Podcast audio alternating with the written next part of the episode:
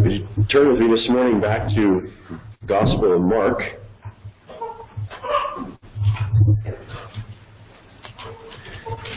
Mark chapter 4.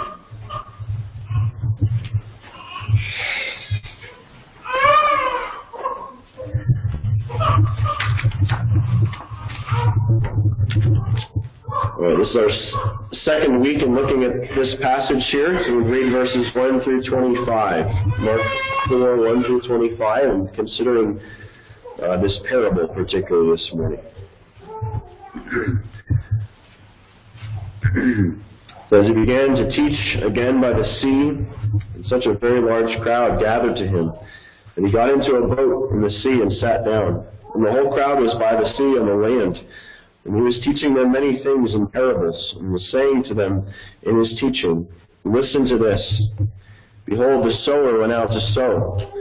As he was sowing, some seed fell beside the road, and the birds came and ate it up. Other seed fell on the rocky ground where it did not have much soil, and immediately it sprang up because it had no depth of soil. And after the sun had risen, it was scorched, and because it had no root, it withered away. Other seed fell among the thorns, and the thorns came up and choked it, and yielded no crop. Other seeds fell into the good soil, and as they grew up and increased, they yielded a crop and produced thirty, sixty, and a hundredfold. And he was saying, He who has ears to hear, let him hear. As soon as he was alone, his followers, along with the twelve, began asking him about the parables. And he was saying to them, To you has been given the mystery of the kingdom of God, but those who are outside get everything in parables, so that while seeing they may see and not perceive, and while hearing they may hear and not understand, otherwise they might return and be forgiven. And he said to them, Do you not understand this parable? How will you understand all the parables? The sower sows the word. These are those ones who are beside the road where the word is sown, and when they hear, immediately Satan comes and takes away the word which has been sown in them. In a similar way, these are the ones on whom seed was sown in the rocky places, who, when they hear the word, immediately receive it with joy. And they have no firm root in themselves, but are only temporary. Then, when affliction or persecution arises because of the word, immediately they fall away. And others are the ones on whom seed was sown among the thorns. These are the ones who have heard the word, but the worries of the world and the deceitfulness of riches and the desires for other things enter in and choke the word, and it becomes unfruitful. And those are the ones on whom seed was sown on the good soil. And they hear the word and accept it and bear fruit, thirty, sixty, and a hundredfold. He was saying to them, a lamp is not brought to be put under a basket, is it, or under a bed? It is not brought to be put on the, is it not brought to be put on the lampstand?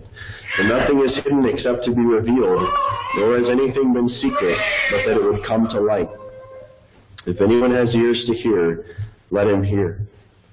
And he was saying to them, take care what you listen to. By your standard of measure it will be measured to you, and more will be given to you besides. For whoever has, to him more shall be given. And whoever does not have, even what he has, shall be taken away from him. Let more reading there this morning. So the difference between hearing and really hearing, really listening, uh, is readily recognized, for one example, by those of us who are parents. Uh, I told my kids I was going to use them in this example this morning. Um, and that it wasn't to make them look bad. That we all we all behave this way at times, but. Um, I, sometimes my kids are so focused on, on something, on a game or on the TV, um, and I, I call their name. I say Owen or Kenzie um, to get their attention, and they're just looking. They say, "Yeah," and I can tell they're not really paying attention, not really listening, really hearing. And so I say, "Owen, Kenzie, you need you need to look at me." And they're staring at this thing. They say, yeah. and I can still tell, and so sometimes I have to go and stand between them and the thing that they're focused on uh, to really get their attention. Um, that's simply a function of hearing, but not really hearing, not really listening. Um, that's the distinction that Jesus is getting at in this parable. Uh, only the stakes are much higher. The difference between hearing and really hearing uh, when Jesus is speaking is nothing short of, of life and death spiritually. Uh, the basic parable here is, is well known, easily understood in the, in the basic story. Jesus is using uh, imagery from uh, ancient uh, agrarian society here. Farmers uh, often did not plow in um, neat rows with, certainly not with big fancy plows and tractors like we have that punch holes and drop seeds and put the dirt back and, and all of these sorts of things. Uh, farmers would often just uh, scatter seed, throwing seed with, with their hands. Okay, and so this is the scene Jesus describes, and some of the seed falls on or is, is blown onto the path. Okay, um, for one thing, a path on the sides of a field, or maybe a path that's through some fields for people to walk on. It was it was soil, but it was hard packed, and so Jesus pictures birds swooping in and and eating it quickly. It never has any chance to to germinate or to grow at all. Um, other seed he describes falling on on rocky ground. Probably has uh, because he describes it growing a little bit, probably has in mind these uh, limestone slabs that would uh, stick out just under the surface there in Palestine in places where there was very little soil. So they grew up for a time, but when it got really hot, they didn't have roots to reach down to get more water, so they withered away, and they didn't last. And then he pictures other seeds falling on, on good soil, but it's uh, they, they they grow up and it's crowded out by other plants, by thorns or weeds, um, and they they also don't last and don't bear any fruit. So all of these all these seeds fall on soil, these first three kinds of soil, but they don't end up bearing any fruit at all. And Jesus goes on, as we read, to explain to his disciples that this pictures um, the word of God being spread, the gospel being heard, uh, actually heard by people, uh, but not really being heard, not, not being received, not having the powerful effect of the word of God. Um, with one exception, of course, the final, uh, the final soil, which produced this incredible uh, crop. And uh, notice that there, there's variation with this, within this incredible crop. The soil that produced a crop 30 times, 60 times, 100 times, um, variation within this incredible produce. Uh, but all of the other soils produce exactly zero fruit. Uh, there's no crop. So there's really no there's no middle ground in, in Jesus' parable here. There are many ways to hear and respond to the Word of God, but there's only one way to hear it effectually, with any spiritual uh, benefit um, in the end at all. So this parable is an, an illustration uh, and a, of, and a call to really hear, to really be impacted by, really receive the Word of God, uh, to really be a disciple of Jesus, we might say. So I want to look at those uh, four soils briefly with you this morning. The first three point to hearing that's revealed to be superficial in some way. It's hearing but not really listening. Right? There may be some initial growth, some initial response, but it doesn't uh, it doesn't last. So the first, the first soil pictures we might summarize in disbelief. Uh, pictures disbelief. Verse 15. Uh, Jesus explains this. These are the ones who are beside the road where the word is sown, and when they hear, immediately Satan comes and takes away the word which has been sown in them. So this is, in one sense, the simplest, the clearest response, in that there really is no response.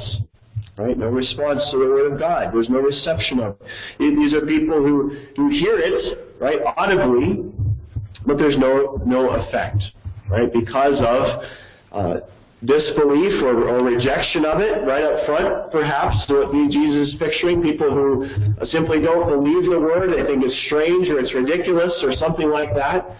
Uh, and the gospel's not, not received at all. It, it could also picture those who receive, who hear God's word, but with apathy. Right? They just don't care. Or it doesn't seem relevant. Uh, and so there's no uh, no evidence of any fruit at, at, all. The word is never allowed even to start having any effect. Jesus pictures um, uh, while he interprets the the birds coming and taking it away. He speaks of, of Satan coming in and taking the word of God away. Um, I, I, don't think that necessarily means that Satan is directly involved in, in uh, anyone hearing the word but not really responding to it. But I think the sense is, is reflecting the fact that these, these first three soils are in keeping with Satan's goals for anyone when they hear the Word of God, that it wouldn't have any lasting impact. And certainly, this would be his number one goal, that there would just be total apathy or rejection uh, right up front. Uh, we might say these are sort of tools of the kingdom of Satan for keeping you from really hearing, uh, from really receiving the gospel. Well, the second soil, the, the, the second thing that reveals superficial hearing, uh, or a, tool of that, uh, is difficulty. Difficulty. Look at verse 16. In a similar way, Jesus says, uh, These are the ones on whom seed was sown in rocky places, who when they hear the word immediately receive it with joy. So there's a, a contrast here in that the word of God is received with, uh, there's, there's a reaction. There's, there's joy. It's, it's received. There's apparent growth, apparent following Jesus. But he goes on, verse 17, but they have no firm root in themselves. They're only temporary. And when affliction or persecution arises because of the word, immediately they fall away. So it doesn't, it doesn't last. Uh, well, what, what changed? What got in the way? Well, Jesus describes it as some, some kind of cost, some kind of difficulty that arose in, in relation to following Jesus or, or really receiving His Word. Um, now we should be clear, and, and Jesus is clear in His Word, that salvation is free, right?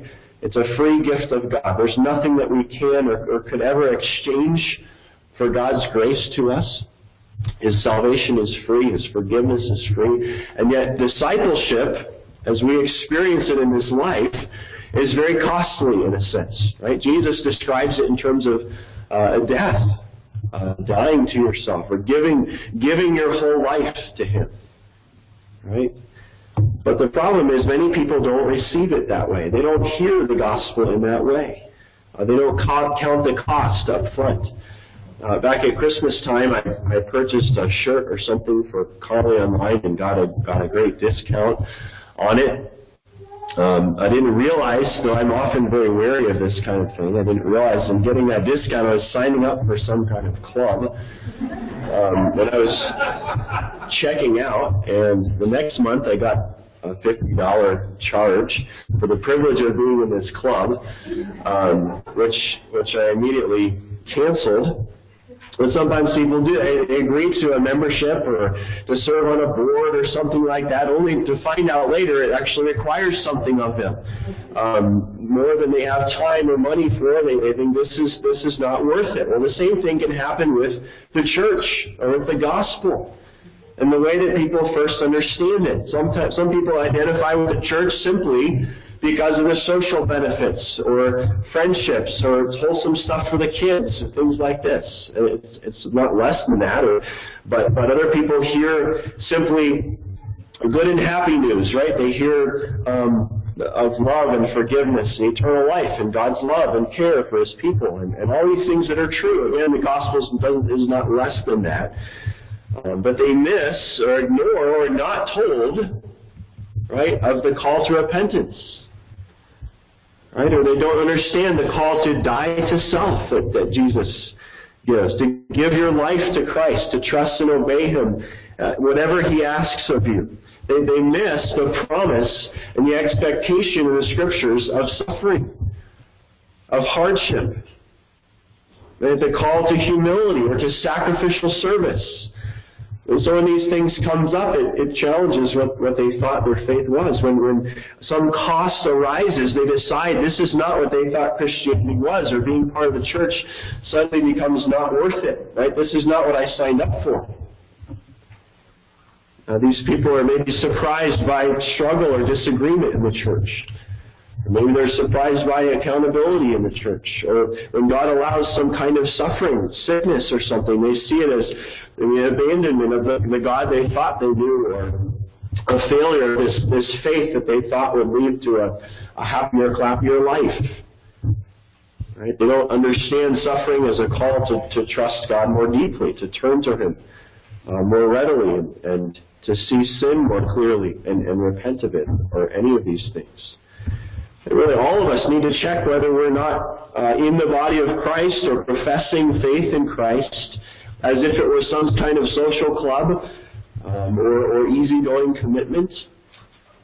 We need to recognize that um, In, in part, it's much easier to identify with Christ, in, in part by God's grace. In our culture, though, than many other cultures, or certainly those cultures that are reflected in the New Testament, it's less costly socially in many ways. Could it be that you don't really have the deep root of faith that clings to Christ no matter the cost? Uh, ask yourself this morning, is there any cost that would cause you to wonder whether Christ is really worth it? Uh, is your commitment to your valuing of, of Jesus such that uh, if you lived in North Korea or Eritrea or Yemen and the government came and said you have to choose between your life or your family's life and you're uh, identifying with this church or with this Jesus, um, would you choose Christ because He is your life? And I don't give that hypothetical to suggest that it's a, an easy one to wrestle with or answer for me or for, for any of us. But that's the very question that all of Jesus' apostles would face. Right? The question of their life over against loyalty to Christ. So do you understand the gospel in such a way that whatever it is, disease or financial hardship or even death, are understood in light of the cross of, of a Savior who suffered with you and for you? Um, in light of a reward that comes after this life, after a life of, of faith through suffering uh, and humility. And so Satan uses suffering to tear people away from really understanding the gospel. Well, if that doesn't work, thirdly, uh, just as often, uh, Satan uses, uh, we might say, distraction. Uh, distraction, number three on your outline. Look at verse 18. And others are the ones on whom seed was sown among the thorns. These are the ones who have heard the word, but the worries of the world and the deceitfulness of riches and the desires for other things enter in and choke the word, and it becomes unfruitful.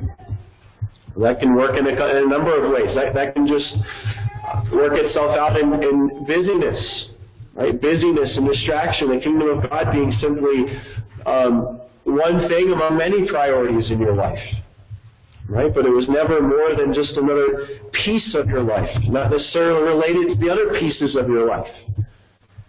Um, in my life, among many other different activities and, and interests and things, um, one big part has been soccer. Okay, and I uh, used to be uh, for a long time. It was a daily piece of my life, and even since um, since college, I've played uh, soccer once a week in a, in a men's league until uh, until COVID started. And since then, I, I uh, have not uh, played, and that piece that piece may be ended uh, in my life anyways. It's it's maybe crowded out by other priorities, other uh, good things um, in my life. Now sometimes people understand or associated with the gospel or the, or the body of Christ in that same way. It's a piece that can come and go, be crowded out. Um, there's some genuine interest in, in Christianity or the body of Christ, but uh, faith in Him and, and identity in Christ are not an all-encompassing reality, something through which we see everything else, a, a worldview. Uh, something you do and think about occasionally. It's, it's sort of a Sunday morning social activity, or it's a, a religious input in my life, among many other inputs. The Bible teaches that, that everything that you do, uh, everything that you do is to be for the glory of God. Uh, there's, there's nothing that you do that's not within the context of the kingdom of God. No moment of any day, uh, no, no activity or no piece of your life is outside of the context of the kingdom of God. Um, and his, his sovereign rule and his saving rule. Nothing's outside of the context of faith and obedience to Christ. Uh, nothing's outside of the context of, of putting off sin and growing in love and being dependent on God's grace in everything that we do and experience. Uh, another way that this um, this soil functions, uh, ironically, perhaps as a tool of, of Satan to keep us from understanding the gospel, is if, if suffering doesn't drive people away from really understanding, um, perhaps prosperity will. And I think perhaps that's that's the way that this distraction functions uh, in a far greater way than, than suffering in, in our culture, in our place. Um, I think that's really the focus of Jesus' description here in verse 19. When he speaks of the worries of the world, the deceitfulness of riches, desire for other things uh, that choke out the word. He's simply describing someone who has greater, greater loves, uh, greater desires, um, or, or, someone who just thinks you know everything's going well for me. What what do I need that that faith stuff for? This is really the, the counterpart to um, the rocky soil and suffering that we might experience. If, if some people say this doesn't seem worth it to me because of suffering, because the cost is too high. Others say, this isn't worth it to me because there are many other shiny things I'd rather pursue. Right? It's, it's not worth my time. And that's not to say the gospel is incompatible with all kinds of different activities and great things to enjoy, responsibilities to do in life. Um, but the gospel is not compatible with, with making wealth or career or pleasure or even family or other good things um, the highest goal, the highest pursuit in our life. In such a way that they crowd out uh, faith and identity in the Lord Jesus Christ, uh, which should be all encompassing of all of these things. Paul warned in 1 Timothy chapter 6 of those who desire to be rich. They fall into temptation, into a snare, into many senseless and harmful desires that plunge people into ruin and destruction. He goes on to say that the love of money is a root of all kinds of evil. It's through this craving that some have wandered away from the faith and pierced themselves with many pangs. Sadly, there are some who preach the gospel uh, as if these thorns were the goal of the gospel. Right? That it's, it's God's desire for you now in this life, if your faith is strong enough and your donations big enough, that you would be happy and healthy and wealthy uh, increasingly. They include in the message these thorns that choke it out at the same, at the same time. Let's look at the final soil then, which brings us to true hearing, really listening. Verse 20. And those are the ones on whom seed was sown on the good soil. They hear the word and accept it.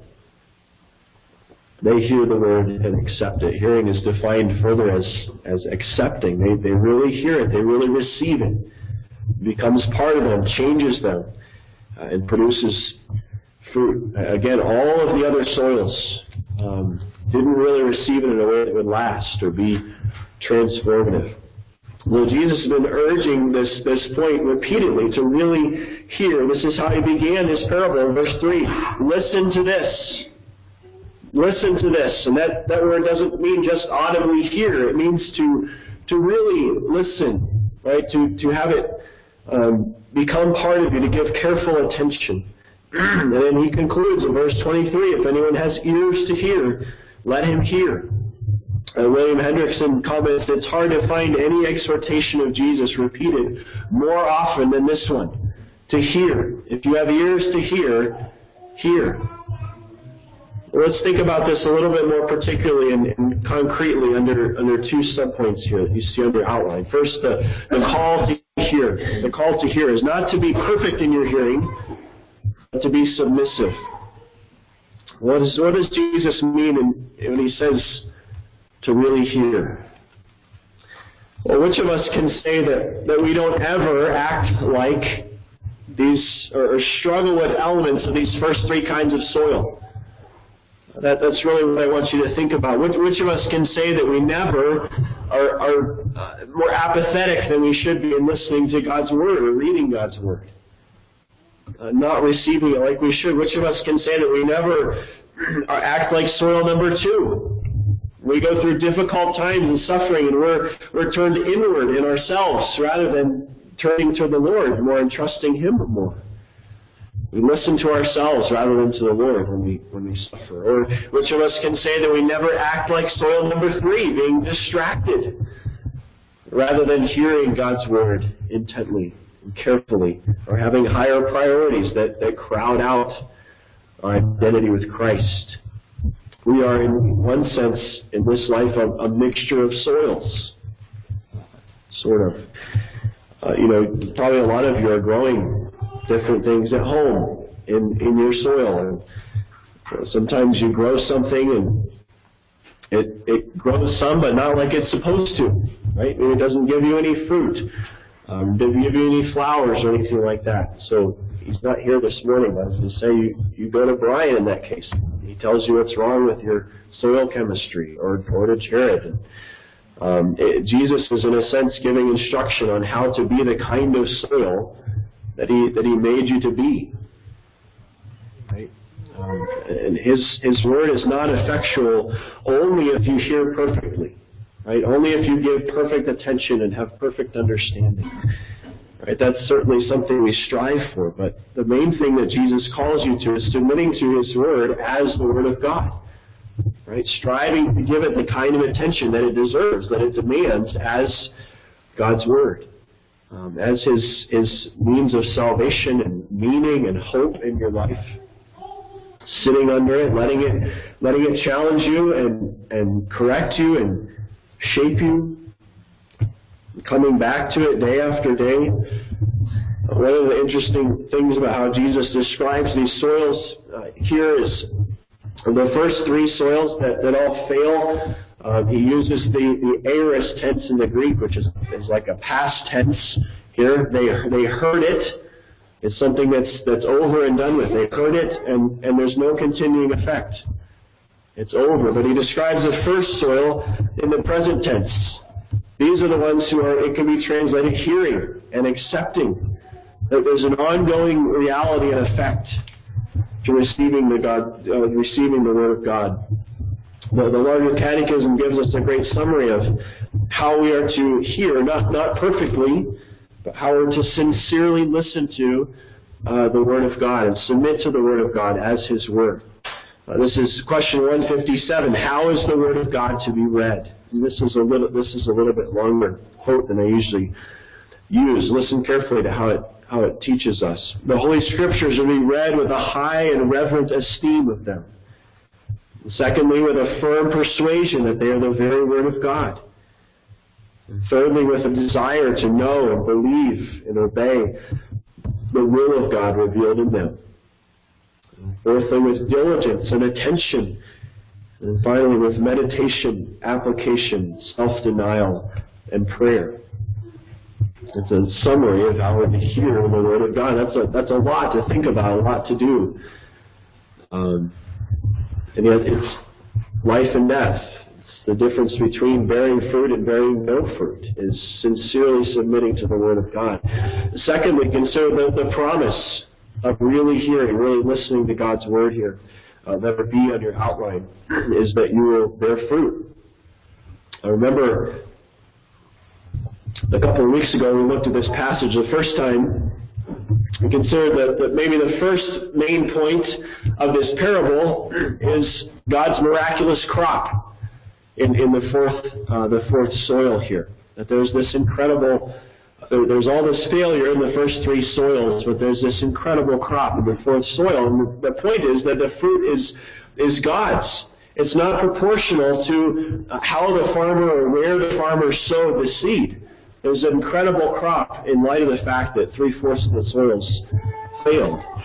God will produce fruit through His Word is perhaps the main point. And so I was struck in reflecting on this parable that even though there are certainly many places in the Bible where God calls us to obedience, He calls us to bear fruit in a sense, in the context of the point of this parable, it's not calling you to bear fruit. That's, that's not uh, part of the lesson of this parable. Uh, it's not calling you to bear fruit, but to listen, to hear God's Word. The emphasis here is on, on God bearing the fruit through His Word. That if you really humbly and listen and receive His Word, He will bear fruit through His Word in you. It's very similar to gardening, to, to farming. You know, how you grow a plant from a, from a seed? We talked about this a little bit last time, but you have to get the right conditions, right? Right soil chemistry and uh, moisture and sun and so on, but then you don't have anything directly to do at all with the growth of the seed, right? With the cells multiplying or um, stem cells becoming stems and leaves and flowers and uh, photosynthesis and transpiration as it drinks in water. You, you don't have anything directly to do with that process, which is sort of how this parable is pointing us to. You, you, you, you are called to provide the conditions to re- receive the Word of God, to strive to be that poor soil, but God will bear fruit if you really receive His Word. If you do that kind of humble, eager, ongoing listening. What, what is that fruit? It, it, may not be anything huge or worldly impressive um, or remarkable, some great accomplishment or anything, but it will be immeasurably valuable fruit that God promises in His Word. Uh, you're growing in love, peace, patience, kindness, self-control. In many ways, the Bible describes this fruit. In verse 24, Jesus says, take care what you listen to. The NIV has there, carefully consider what you hear. Consider carefully what you hear. In other words, pay attention, think about it uh, deeply and carefully. If you want to become like Jesus, if you want to be used in His kingdom, you want this, this fruit that's promised, if you believe that God's Word works this powerfully through you, how are you hearing His Word? How are you listening to His Word? There, there are many, many good things in life that we give attention to, that we need to give attention to and time to. Um, parenting and marriage and yard work and uh, making and eating food and friendships and your your job and school and playing and all kinds. We could go on and on uh, with good things that we have to give attention to in time. Yet you need to make time to hear God's word as well. You need to hear His promises, His reminders of who you are, who He is, uh, His glory, His instructions for you. So, are, are you reading His Word? Are you reading your Bibles? Uh, not just uh, not just opening your Bibles, right? You can read one verse or ten chapters and not really hear uh, what you're reading. Uh, are you maybe taking advantage of studying with a group or with a partner? Uh, there's huge value in, in, reflecting on and receiving God's Word together uh, as you study with others. How are you listening when, when the Word of God is preached on Lord's Day morning? Um, it's, it's easy, I know from my own experience, my own uh, heart, um, to sit and hear but not really hear right? Sometimes it's it's fighting through a tired brain, or um, setting it, trying to set aside a you know a checklist that you have at work, or struggles you're going through at home, or the fishing I'd rather be doing, or even thinking about what's for lunch, right? But Jesus promises invaluable gospel fruit to those who push through the the apathy of soil number one, right? They're here and really listening. Those who, unlike soil number two, receive the promises in the person of Jesus with such conviction and faith and, and trust that you're willing to suffer for his sake. Uh, he promises to those who, un- unlike soil number three, receive and value and, and love Jesus and, and his kingdom um, in such a way that it rises above and encompasses all other things uh, in our lives. So hear the word of God. Really listen. Uh, and you will bear fruit in your life. Let's pray together. Our Father in heaven, we thank you again this morning for your word and for the, the way that it powerfully works in us.